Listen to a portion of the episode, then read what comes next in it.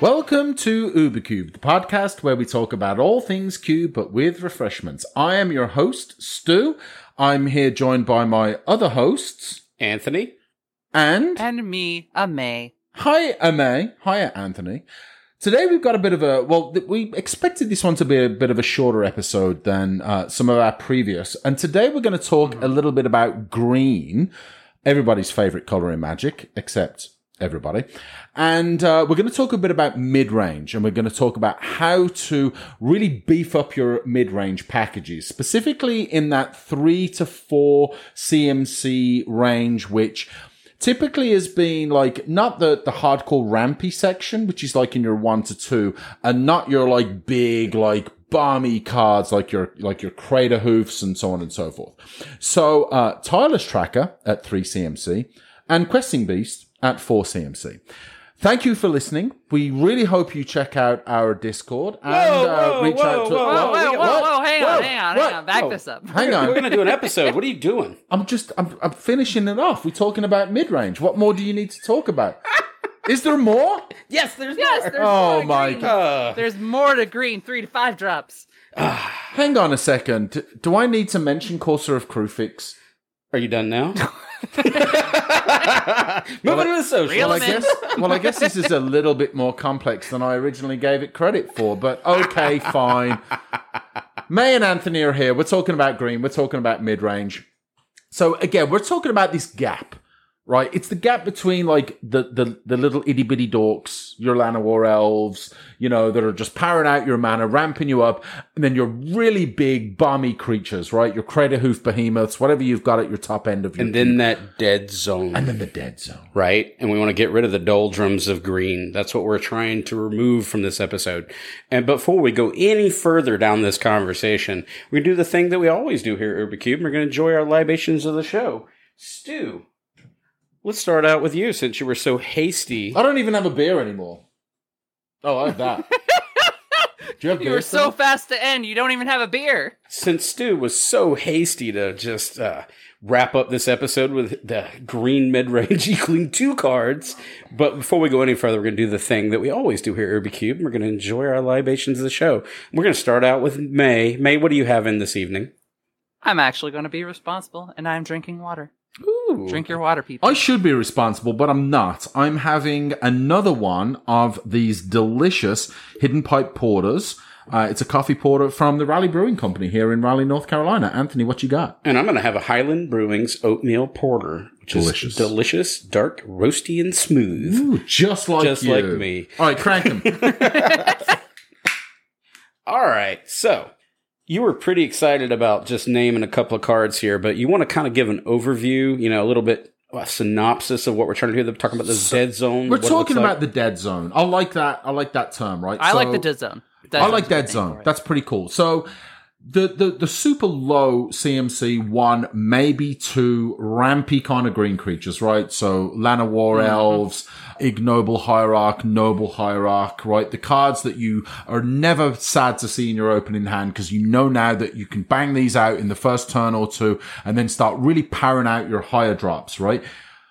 The higher drops, the seven, eight, Six nine, even. six even, Prime- right? Prime, time. Titan, right? Those are well established. Yeah. But what happens before that? What happens at five? How do you make green great? What happens at four? What Yeah. happens at three? Outside of Questing Beast, right? Memes aside, I love me some Questing Beast, but that exists in a kind of a unique space. I actually made the comment a very long time ago in one of our previous episodes. I think it might have been to Derek Gallen or JP or one of those people. And I said, I actually think that Questing Beast is one of the few cards that's actually holding green aggro to be relevant.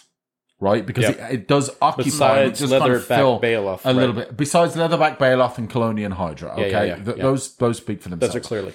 But where is Green's identity in the mid range? Right? In that three, four, five, six, outside of just maybe you play lands from the top of your library, maybe you ramp a little bit more. Does it have more than that? And that's what we're going to talk about in this episode. Yeah, so it, it oftentimes green suffers from being a utility color, right? Like if you're going to drafting mono green, uh, removing Gaea's cradle and things like that from the equation, oftentimes becomes challenging, and then it often and may I want your thoughts on this, is viewed as the weakest of the color pie, where it used to be white, but suddenly white has become this infamous, if not dominant, vintage cube, uh, get in there fast, fast and furious playstyle that it's kind of pushed green into this weird little zone by itself. Do you agree with that statement? I'm actually, May? I want to make a, a question first for May before even that. Do you agree that green has always been like, or has since been pushed down and white has been the weaker one? Cause I'm not quite sure I agree with that. May, tell me what I don't think. agree with either of those. I don't agree with that. That's So- fair. The problem with green basically runs up to the game has become power crept. More and more creatures are effectively spells and they have values and the gray area between Mulldrifters and Baneslayers is great. That line is no longer as clear as it used to be.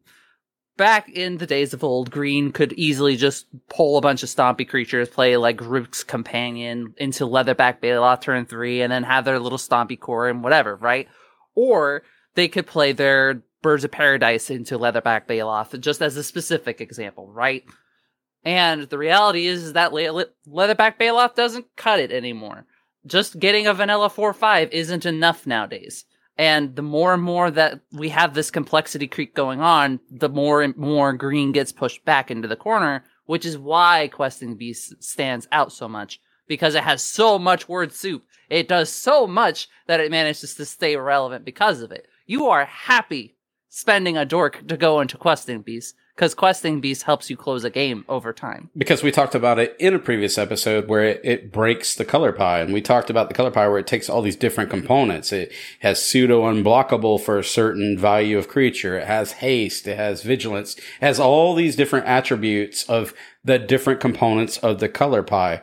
And, and whereas green a lot of times has kind of had this like trample, reach, stompy, just very generic, you know, leatherback Baloth, like we talked about, right? Or Kalonian mm-hmm. Hydra. Those were kind of the epitome of that idea. They just were efficient creatures for their rate, even though they're vanilla. And if you got enough of them on the battlefield, you could win through just sheer might. And when I was saying weakest, I don't mean brawn versus weakest. I, I mean more of it's weakest through the vision of curators and through drafters because it does feel more of a utility component like ramp, rampant growth, stuff like that, that they're looking for to make their other colors better instead of being a standalone creature. That's, that's it right there. Green's ability to shine in a lot of environments, for me, okay, is not about the ability to put creatures out there in early turns that have the ability to take over the game. Those, those days seem to be long Yep. gone for me, right?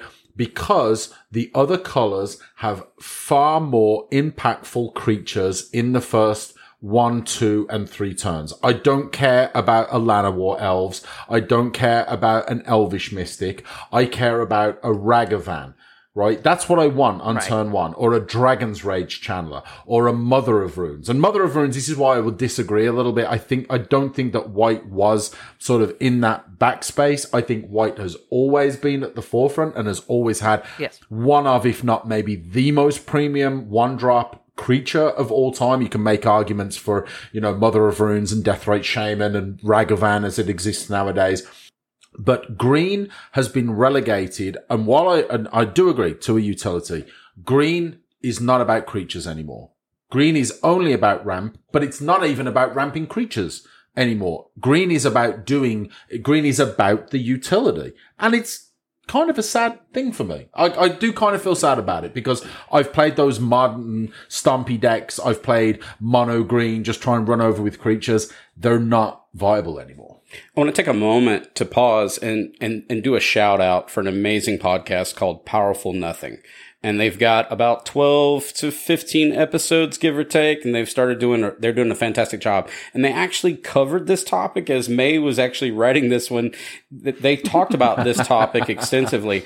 And I'm going to include in the show notes a link to their podcast, which I think they're fantastic. And they spoke to this so eloquently that, yeah, we're, we're at a real challenge here to even try to keep up because they just did such a great job. So I will include that. And I didn't want to just, you know, not talk about that. Powerful Nothing. We should Fantastic promote website. the heck out yeah, of fantastic. all of if you're looking for a great, wonderful you got. LPR, you got Ubercube, but uh, now you've got Powerful Nothing, and I'm impressed. They're, they're great. Excellent. So, another thing that Green does is it, you had to have that gap, right? Like it doesn't have really that Savannah Lion Goblin Guide threat that we talked about. Well, how do you beat that? Well, there was a coinage that came up, and it was the Unga Bunga package, which I think is was that from Donkey Kong Jr. or which one was that? Uh, Country. Donkey Kong Donkey Kong Country. Country, right? Yep. They did the Unga Bunga. But Unga so Bunga. How did you how did you support something besides your Fyndhorn elves, your Joraga the Tree Speaker, and then eventually get to your Craterhoof Behemoth or Woodfall Primus? That was that stopgap, that dead zone, that doldrum that Green had. Do- you even want to get to the Craterhoof Behemoth? You That's were- a great point. you were can, c- yeah. The question should not be can you. The question is should you? Should you- have such great value in those three and four and maybe five, you know, CMC slots that you can just take over the game there before you've even, Even get to cast Craterhoof. your Craterhoof, or even before you've got to your Primeval Titan. Right. Like six Primeval Titan is still just a busted card, right? It's Right. bonkers. You don't need to do too much before you get to six mana. If you're casting a prime time, you've now got a six six trample and you've got two additional lands, and it's two any land. So now you're talking about even you don't even probably want more ramp at that point. You just want utility lands. But now what happens? Yeah, so how did you combat that Boros uh, aggro strategy, right? Otherwise, you were hoping to Fyndhorn Elf, you were doing Llanowar Elves, fast, fast, fast, fast, rampant growth, cultivate, Kodama's Reach, and hope to God you have enough dorks out there to, oh yeah, I got him with Craterhoof, right? That was your, it- there was a point in time where that was your strategy, right? Or to get to prime time. Yep. But that was it. You had this huge dead area and your hope to be alive by the time you've had enough Savannah Lions coming at you. You couldn't do anything about it. So you had to defend against that. So that's what the Unga Bunga, or as May has coined it, the Yahoo package. I love how you mispronounced it and put it wrong in the notes. A woo. A woo package. Because they're wolves. A. You'll get there eventually. I've It's got an. Australian Shepherd. It does. Ahoo. Woo. Anyways, the quick note that I wanted to make is that one of the biggest problems with that strategy and why that it's fallen off is that cool, great, you have a pile of dorks, assuming that your opponent hasn't interacted, and then you drop Craterhoof, maybe. But Craterhoof and Prime Primetime are so expensive relative to the complexity creep that's happened just in Magic as a whole that it no longer cuts the mustard. Now those are cheat targets. Most of the time, people are drafting those because they're looking for ways to cheat into the play. They're looking for ways to get past the ramp. And what happens is that the ramp deck is now le- left there without relevant, even extreme top end pieces, which hasn't been relevant for a long time. And when you're looking at your ramp pieces, it's important to think about what's your good three drops, four drops, and five drops, because that's what your dorks are going to be getting into. Skipping forward a turn on your mana is huge when you don't have, say, rocks, powers, etc. And when green is so far left behind, a lot of times we have to circumvent that for value cards like Rec Sage, Eternal Witness, uh, the Centaur, what is his name? Uh, Courser Courser of of Kruphix. Kruphix. Thank you. Point is, is that we have a lot of these cards, but none of them are scary. None of these cards hit the board after a dork, and your opponent's like, "Oh, I need to answer this, or I have to do something about it." Except for Questing Beast, which comes up a lot. I actually think Courser of Kruphix is a bit of a must answer. I think Courser of Kruphix has the ability to ramp quick enough and has a body that kind of needs to be a bit of an answer. Like, or you need an answer Can to be. it fairly quickly. it's a value engine. But a point that we will be talking about later is that usually when you have the choice between Kruphix and, say, a Garruk or a Planeswalker or etc., that's going to be a lot more of an impactful choice if you don't have that land package or you're not trying to get that extra ramp. You're trying to make something impactful now. And I think so. To put this into context, the list that where I pulled this from, we're going to talk about May's Fey Cube. We talked about the AU package. AU? Awoo. But Oh. Stu And the- gets it. in this case, in this case, we pulled it from my vintage cube, which is a 540, and I had to solve this problem in that environment as well because I was doing the mana dork, mana dork, mana dork primetime cratered hoof type of play. And how do you fill that gap, that dead space? And we mm-hmm. talked about in a previous episode, specifically in Uber Bear's Artifact Cube, I had listed in the bombs the card Tireless Tracker. And in that environment, due to the fact that there were no fetches, it suddenly became contextual contextually devalued, right? Yes. And Tireless Tracker, for those that aren't familiar, and you should be, is for two colorless and one green. You get a human scout, 3 2. Whenever land enters the battlefield under your control, investigate. Whenever you sacrifice a clue, put a 1 1 counter on Tireless Tracker. In an environment that has fetches, or in the case of when you're breaking singleton and you have multiple fetches, this card gets out of control, right? It's almost fetch centric, fabled passages, etc. I don't care if it's evolving wilds. This card gains value from the ability to get multiple land triggers. When Stu was originally talking about this and he made the joke about the bit was Tireless Tracker Questing Beast. These two were highly impactful, but they're the only ones really holding that linchpin down of the Tireless Tracker in three, Questing Beast in four.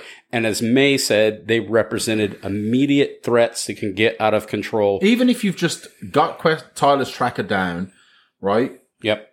And then on turn four, play a fetch land, sack it. Now you've got two clues, crack both of them, draw two cards. That's that's huge, especially for green. I really do believe that, right? You need that for green. You need to be drawing cards when your other creatures that you've put down only just are one ones or zero ones and tap for mana and do nothing else. So now the fact that you've got to refill your hand a little bit is very, very important. And now you could have a five four. That's not to be not to be trifled with, right? That attacks pretty hmm. significantly. And Questing Beast as a four four attacks pretty significantly.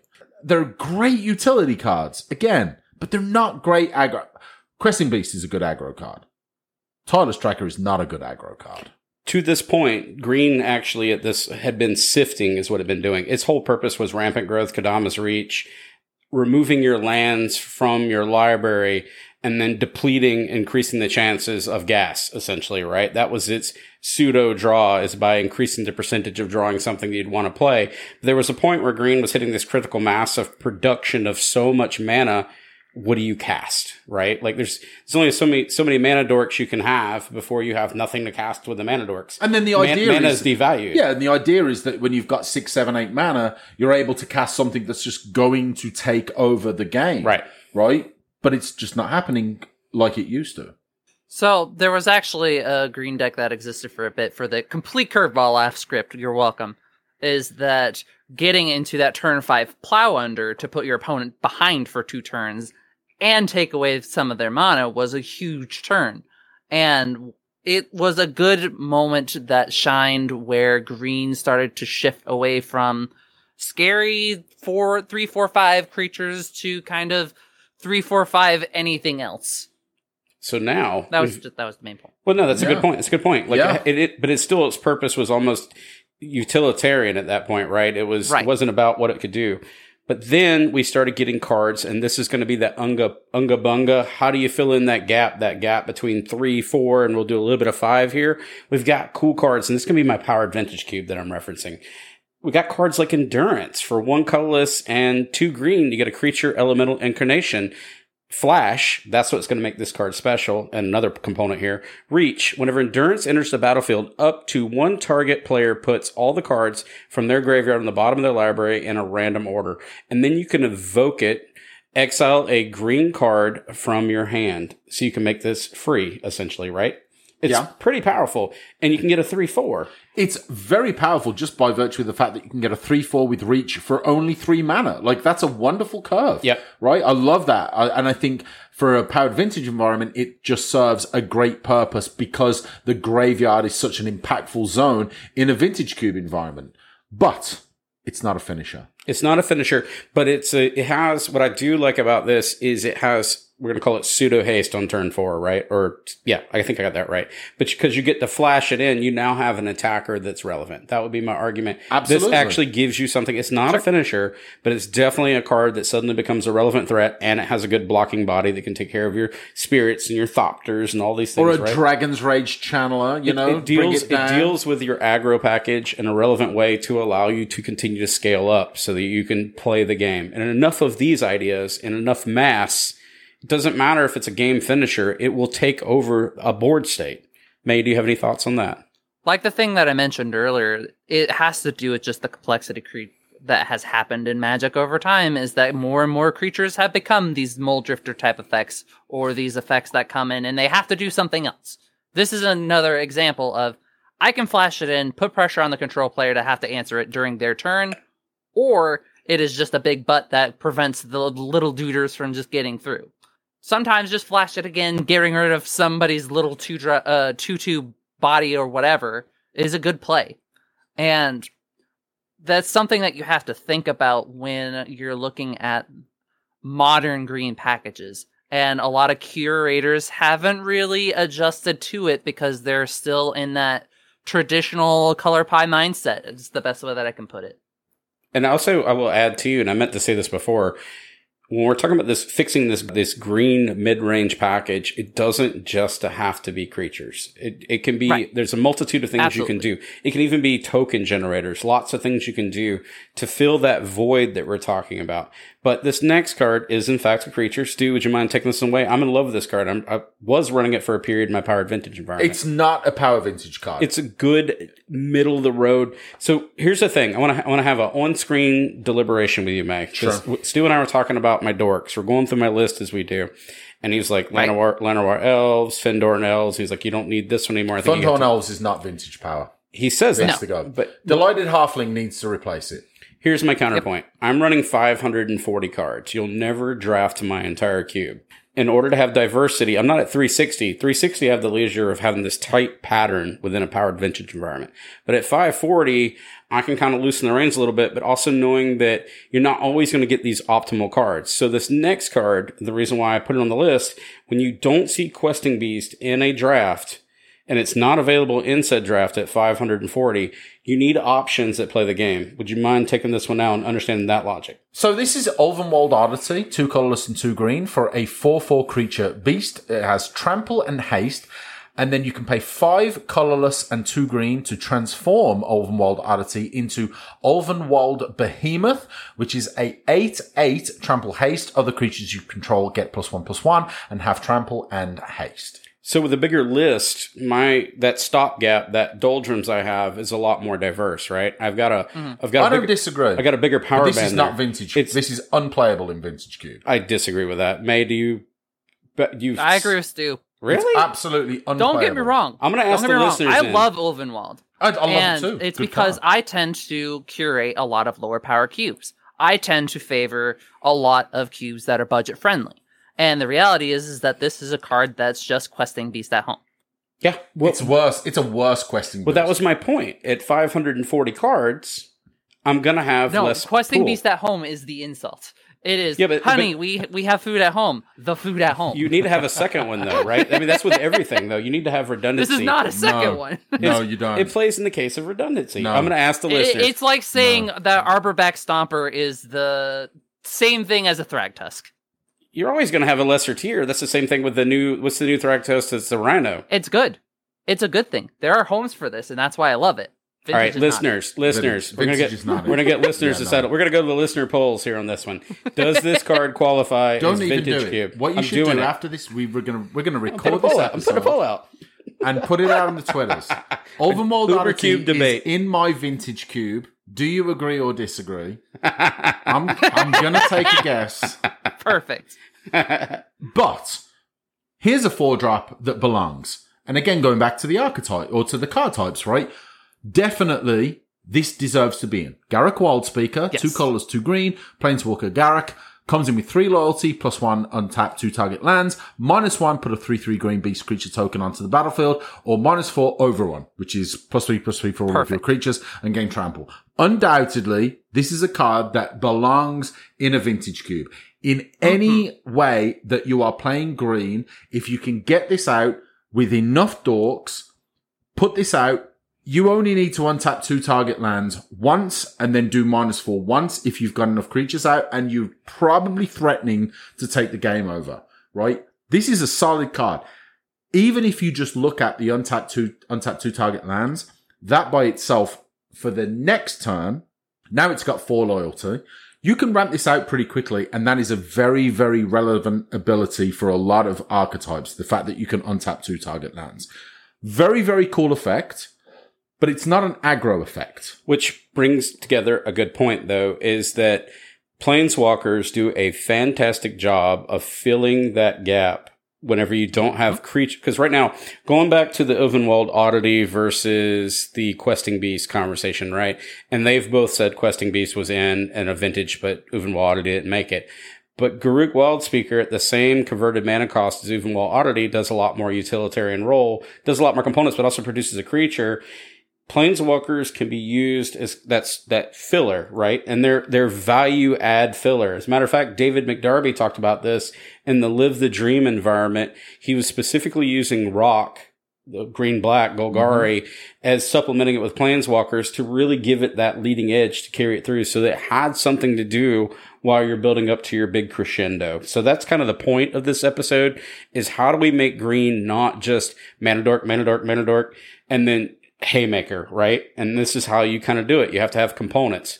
I'm gonna stick to my guns on Ulvenwald Oddity. If you have Go for it. 540 fine plus- hill to die I would on. say 540 plus 720 somewhere in that gap you're okay this would never in my mind make a 360 list this would struggle at a 450 list but when i get to these larger lists where i have to have cube diversity because it never gets draft this is not a shameful card to be in there This it's card not on the same tier Is literally played nowhere. Nowhere. it's in uber bear's horror cube It's in your horror cube, which is a thematic cube, and your vintage cube. It's literally played nowhere else. so let's move on So to our it's next either gotta be vintage, I have no. sure legacy, sure modern, plenty of dis- of dis- disgustingly powerful cards in all of those formats, right? where This does, card, Quest, where does questing beast show up at Vintage. vintage, Okay. shows up in a vintage What, cube. what? I don't understand the No, no, question. you said it was for the Anyways, let me bring us, us back There's- on the rails. There's no, there's because no I want to talk for that. about Rook. I've There's- been begging to talk He wa- about she wants to talk, Talk about about Groot. Thank you. Now, Green's role has changed in a lot of higher power environments, and you as a curator need to keep in mind that scary questing beast cards aren't going to be your bread and butter for a lot of cases, but things like Rook are perfect because they are scary value pieces that can be ramped into. And while they are that perfect filler into that dead zone, it is a scary card because of its value throughout. It is something worth ramping into, and Green wants to lean into that. And when you are building your cube and thinking about things in that slot that you want to ramp into, planeswalkers are great for filling that slot. Which brings us into the next planeswalker that we should talk about. Stu, would you like to talk about it? So this is Nissa who shakes the world. Three colorless and two green for a legendary planeswalker Nissa. Whenever you tap a forest for mana, add an additional green. Nissa has plus one, put three plus one plus one counters on up to one target non-creature land you control. Untap it. It becomes a zero zero elemental creature with vigilance and haste that's still land. And then you have minus eight, bit of a jump. You get an emblem with lands you control have indestructible. Search your library for any number of forest cards, put them onto the battlefield, tapped, then shuffle your library. That Yeah, this card's nuts. that's that's pretty good. yeah, it's pretty good. Pretty It's good. pretty good. It's It's pretty pretty good. It's like not the most powerful Nissa, which um, we're going to talk about in just a moment, but very very powerful card. I would say I don't, I It's don't a if great either- five drop. I don't It's know. a If, great card. and the next one that Stu debates is the better version of Nissa. Mom, I don't, I don't what know. does If, Nissa do?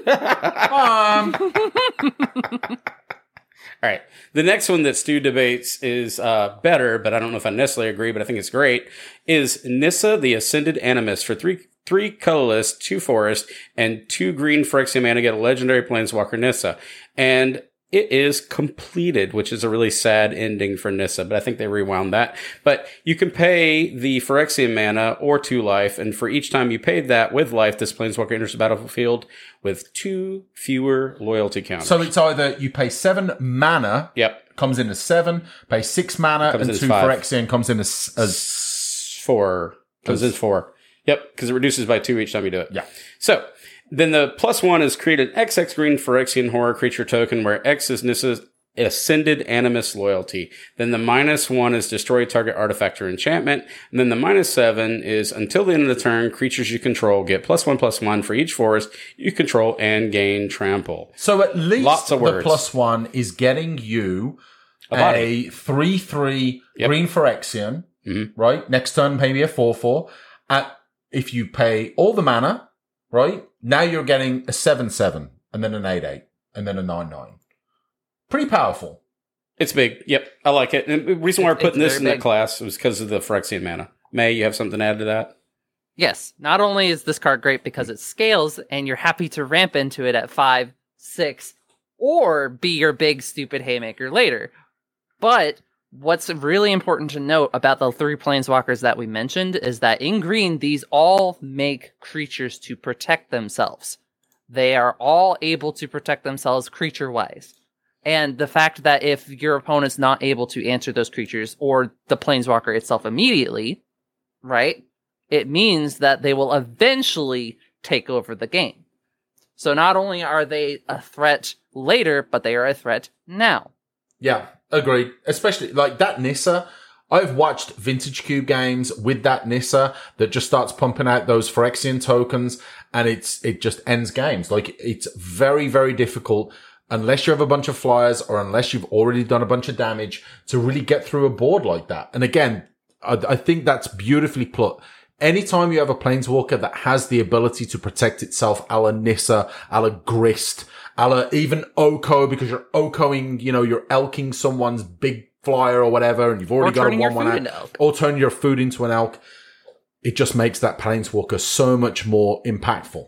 So that kind of ties off the vintage cube section, right? Like we're Oh we're, no, we're filling not in- done with that. Don't even think about it. We're we're coming back to that, Anthony. All right, yeah. So all right. So now we're going to move over to the we're we're going to kind of move over to the peasant cube uncommon environments, right? I wanted to show in the show notes in particular is that this isn't just a kind of a thing that green has a problem with just in a vintage cube environment.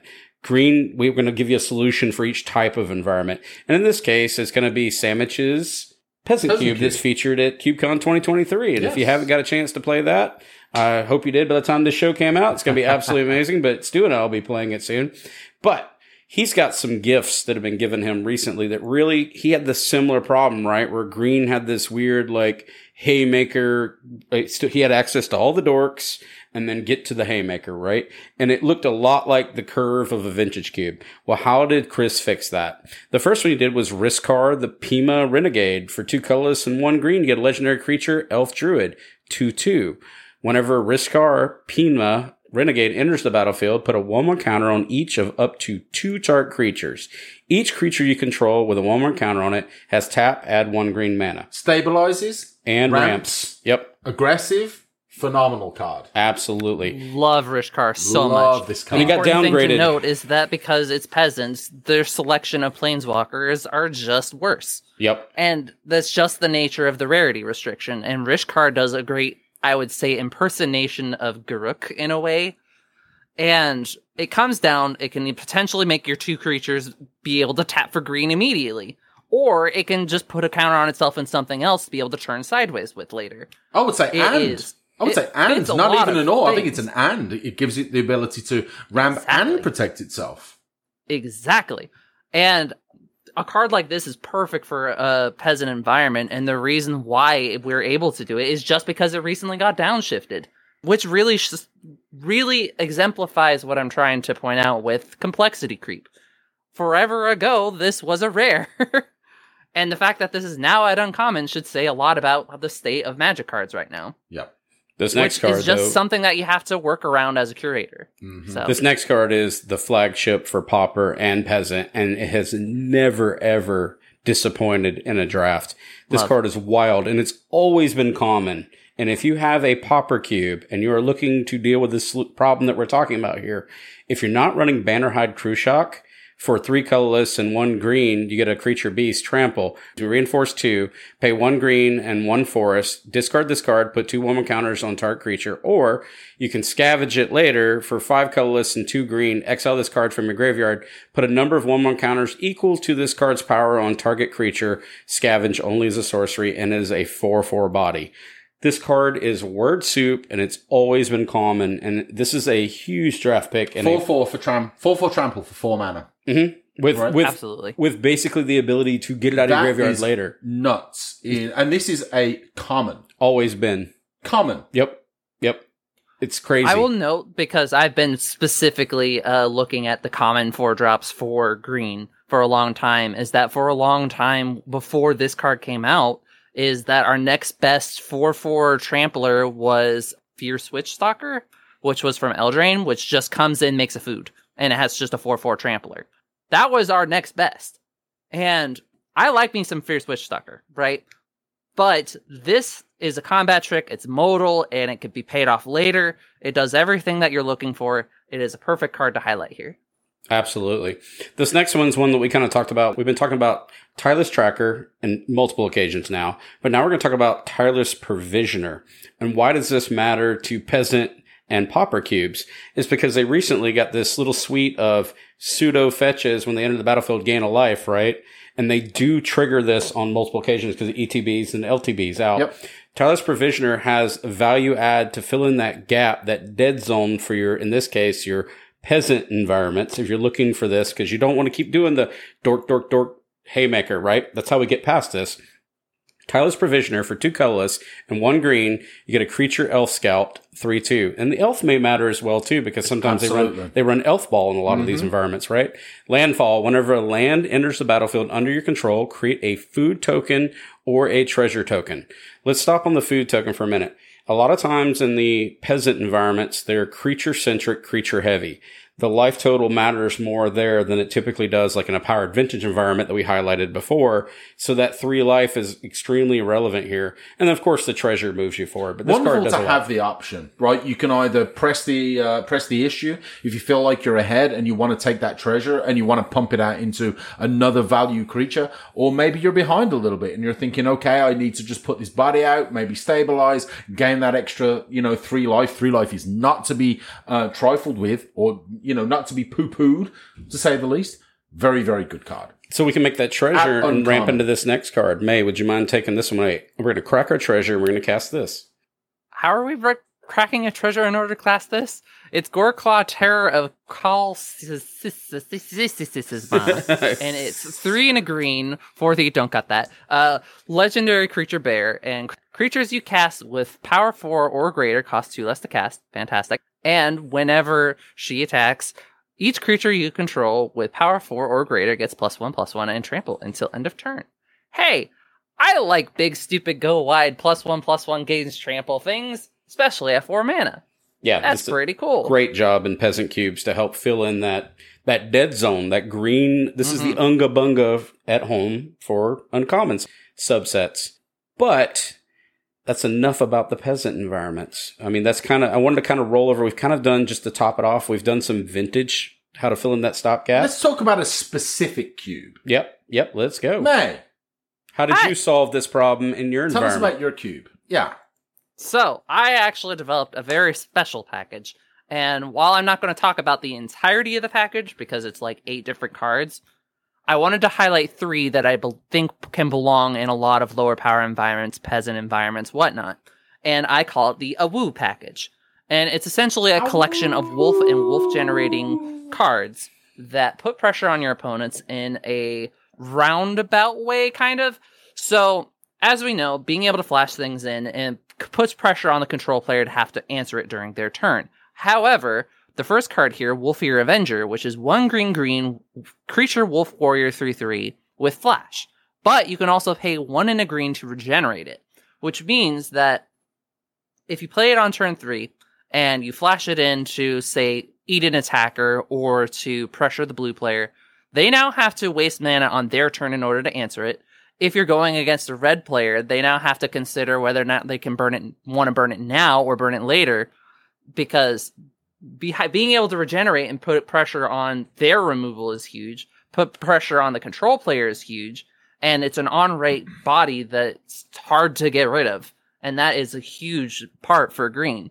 Going to dork into this feels really good in my environment because in my environment it's slow, it's controlly, it's value based, and being able to force your opponent to interact on their own turn can be huge for you le- unlocking your turn four. This next one you have on your list exemplifies what we talked about before. It kind of fits into that role we talked about. It didn't just have to be a creature in your powered vintage environment. It could be a planeswalker.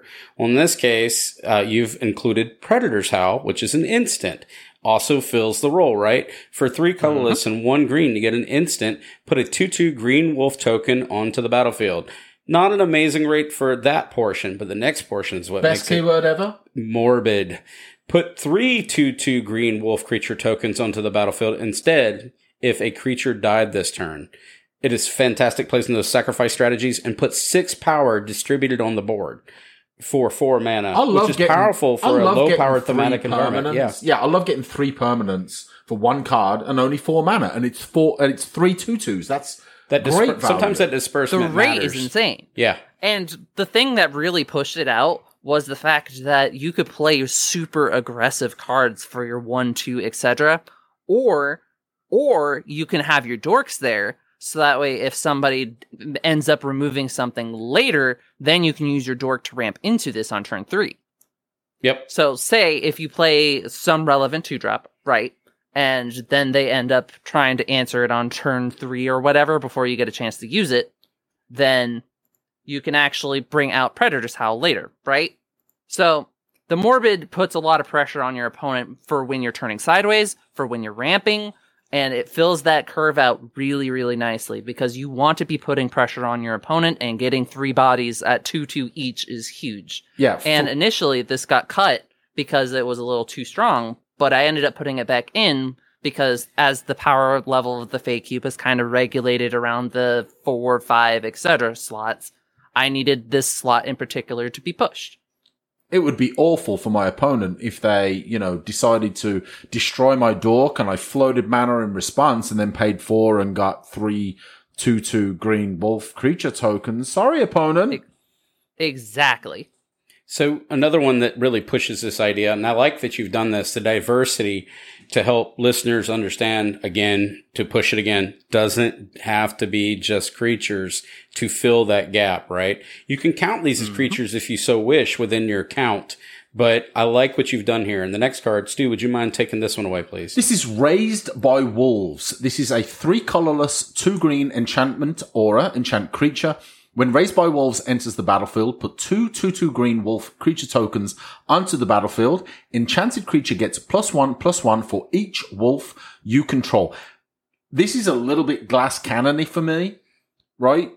But it's aggro. Because it's an aura. And I want all, aggro. All, all I want to go candy. bananas. I want to push the envelope. I want to hit you as hard as I can.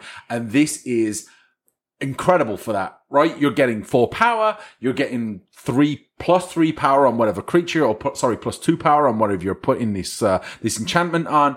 What a wonderful and flavorful aggro card this is. And it's, it's, I it's, love it's, it It's for just low incredible. power It's great. because one of the biggest issues with auras, just in general, is that they kind of come down, get removed, and don't do anything. yes. This comes down, makes two bodies, and then it powers up whatever it's attached to. But if you uh, curve into this, say from the predators, etc., right, or from the Wolfir Avenger, right, going into Raised by Wolf with any other of these wolf pieces or any of the uh, other woo package that I'm not going to mention, because again, it's just it's just a lot of cards and we don't have a lot of time. But if you have any of those other pieces out that are already putting pressure, this is a great five drop. And this is worth ramping into for a lot of cases in my environment because it's going to be slower and it's going to be more around getting those attrition based choices. And this gives you that attrition. This gives you those additional bodies that you can push into victory. Yeah, I'm putting this on a low value creature. Like, put it on a one-one. Mhm. Put it on a two-two. Like, I- I'm I'm I'm more than happy to turn a one-one or a two-two into a three-three or a four-four. Now you kind of have to get rid of that because it's hitting pretty hard. But I've already got these two two-twos from value out of it. Like, that's that's it's it's great. And again, I've said this on this episode. I've said it on previous episodes. I love getting multiple permanents for the cost of only one card. And this mm-hmm. next card, it's not included in May's Fey Cube, but it's fantastic for anywhere you're looking to t- get that tie that binds for that Unga Bunga package for something that it's gonna be vanilla ish, but huge on rate for an efficient cost, and that's going to be Lovestruck Beast. For two colorless and one green, you get a Beast Noble. So it's going to be a adventure card. And that's what I love about this. The, the modality sets this card apart, right? So we're going to start with the first part. It's Heart's Desire for one green. So you do this on turn one. Sorcery Adventure. Create a one one human creature token. That's pretty good, right? That's just a one for one. Did it. Mm-hmm. Okay. The next portion of it is now you cast the beast for its two colorless and one green. Lovestruck Beast can't attack unless you control a one one creature for a five five body. Very Leatherback Baloth centric ish. I ain't worried about the But restriction. It's just a beatdown card. This It is straight is. up dumb beatdown card. and there's plenty of one-one mana dorks. Yep. Right? Yep. Plenty of ways to enable this card. And five Working five this for three. turn two is feels good. It Heck does. yeah, sure and, does. And it, there's nothing sophisticated about it. It's just elegant. It's going to get the job done, and it gives you something to do in that dead space that green has oftentimes fallen into. It just stops at two and never begins at six. How do you fill that in, right? And we're kind of giving Mm-hmm. you that cards that you can pour into that. And you have this list, this show notes will give you all kinds of diversity to choose from. You can cherry pick from these and go, what fits your type of environment, the speed, the theme, whatever. And you can just kind of do what we've done here. Well, But I'm I glad. think it's a universal problem. though. I'm glad. I'm glad that we didn't just have a five second episode with me saying uh, Tireless Tracker and Questing Beast. I think this was important. And, uh, you know, maybe my attitude's changed a little bit. So we're going to move over to final thoughts. so giving green an identity, it's important. You have to bolster it up, right? Not everything is going to work, as we talked about. Just looking at the deliberation we had between Ulvenwald, Oddity, and Questing Beast, you can see where that the environmental context really does shape people's opinions. yes, one of those is a very, Yeah, very, yeah. very good card. One of them is not. and then and then you can see where the it's important to get like the card selection may want she said this the cards that fill these slots need to be impactful they need to do something interesting to incentivize your drafters to even want to play these maybe they want to curve out at five right so you need to choose stuff that has a lot of modality a lot of player choice agency right Well, talk, let's talk about that from a from the fake cube, right? Because you've obviously put these these cards in there, right? These are fake cube cards. They're in the show notes. You want mm-hmm. this to be a choice for your drafters. You want them to have this option to be able to go from just putting a dork or two into play in the very early turns to having those mid-range options that can create a threat, that can create a threatening board state for the player to prevent their opponents from just running over them with either card value or, you know card advantage or whatever. So this is an important gap that you're filling in with these cards. Yeah, well, if we're going to uh, mention this specific thing, I might as well talk about the backbone of my cube specific package. I didn't want to mention it just because it's not really universal like the rest of my Awu- packages. But in the Fey Cube in particular, we have Wren's Run Packmaster as a four drop. It's three and a green, Elf Warrior, 5 5, Champion, and Elf. Hence why it's pretty Fey exclusive. And you can pay two and a green to put a green wolf creature token into play. Each wolf you control has death touch. So not only is this big stompy, but you can use the dorks that you used to you can use the dorks that ramped into this to champion, and that is huge. That is a huge synergy piece that people are going to look for when they're drafting, and that's what made the backbone of the Awoo deck in the Fey Cube. And while I believe that the a lot of the Awoo package that I have in my cube can be applied to a lot of other lower power environments, this one in particular happens to highlight, hey, a lot of my dorks happen to be elves, and a lot of these elves can champion into this on turn four. And when it does, you get this very scary, very relevant mana dump that makes a bunch of 2-2 death touchers. And how do you feel that that's impacted that? Like, you know, someone comes along, they they want to just draft green. Has that given them what they need to be able to draft that green package Absolutely. and to be relevant? And where's where's that power band? Is it in that like are those powerful enough to say, you know what, you only kind of need to be in that space and you're threatening games quickly? Is it more like filling in for maybe when they get to that six, seven, eight mana sort of stage of a of a game, or is it powerful enough that they're being able to end games with those with those cards earlier on? Pre Wilds of Eldraine, it was definitely one of the strongest cards in the environment. Very intentionally so, so to signpost that overlap between elves and wolves. But ever since Wild of Eldraine came out, and now that there are just a higher density of adventure cards and whatnot, this card now just feels very good for this environment. It feels very healthy, and I think that it's in a good spot. And I think that this is a great example of something that you can think about when you're creating your own thing is as things change and environments change for th- all the rest of your colors, sometimes things that used to be too strong, you might want to go back to and think, uh, reconsider those. So I think Cool. a, I think a good uh, tie off for this is it's a universal concept between all different types of rarity levels, right? Thematic and rarity. Green has oftentimes suffered from being, as we summarized it, that utility color, right? The glue, where you kind of jumped over from dork, dork, dork to Haymaker. Well, we're trying to make green better by adding these components that do a lot of things, provide modality, diversity, and choices to your players and your drafters. And so that they want to keep playing again. And sometimes they don't want to go all the way to the Craterhoof behemoths of the world, right? Don't want to carry it all the way. And this gives them an option. So the Unga Bungas of the world and the AU packages, etc. There's something that you can look at and kind of, as a curator, harness that to make green have more mid-range legitimate threats. And I'll say that in closing, I did this with Uber Bears Horror Cube with werewolves. They serve my purpose. And other than that, we're going to move over to the socials. All right. As always, to all of our listeners, thank you very much for tuning into this show. And if you've not listened to any of our previous, go ahead and check us out and give us a five star review on whatever your chosen podcast platform is. We really appreciate it. Help us uh, get out there to more and more Magic the Gathering listeners. Uh, go check out our affiliate link on uh, altersleeves.com slash ubercube. Go and get 5% off your purchase. You want to go check out uh, Alter Sleeves for some awesome bling for your cube or, you know, whatever other magic format you're playing. Uh, really awesome products there. Love their stuff. Uh, again, go check them out. Uh, if you want to support the show, you can also use our Inked Gaming affiliate link they have an awesome selection of playmats, dice bags, mouse pads, and all kinds of cool custom products available for your cube, commander deck, whatever the case may be.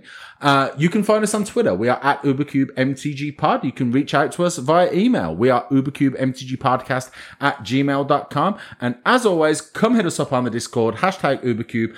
Go check out the Deckbows channel. Go check out even just the general channel. A lot of cool discussion going on right now about po- about cubes and about CubeCon and Deck- about everything Deckbows else. from CubeCon. Deckbows from CubeCon. I want to see plenty of those. Yep. And Want to finally, see your decks.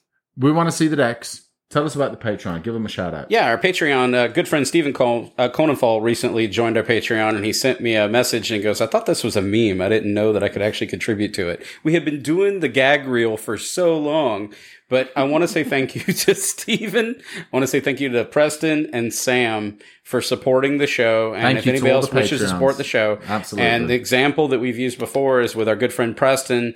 We've already written one episode. We're going to write another. We truly appreciate the support. We're recording this pre CubeCon, so hopefully that uh, we're going to have a great time at CubeCon, aren't we? I'm We're going to be so amazing. excited. Where everything's We're all gonna- gonna I'm be going to there. have fun. It's All going the be crew. blast. It's going to be a blast. But other than that, we're going to say the thing that we always say here, Uber Cube, and is happy, happy birthday. Ramping.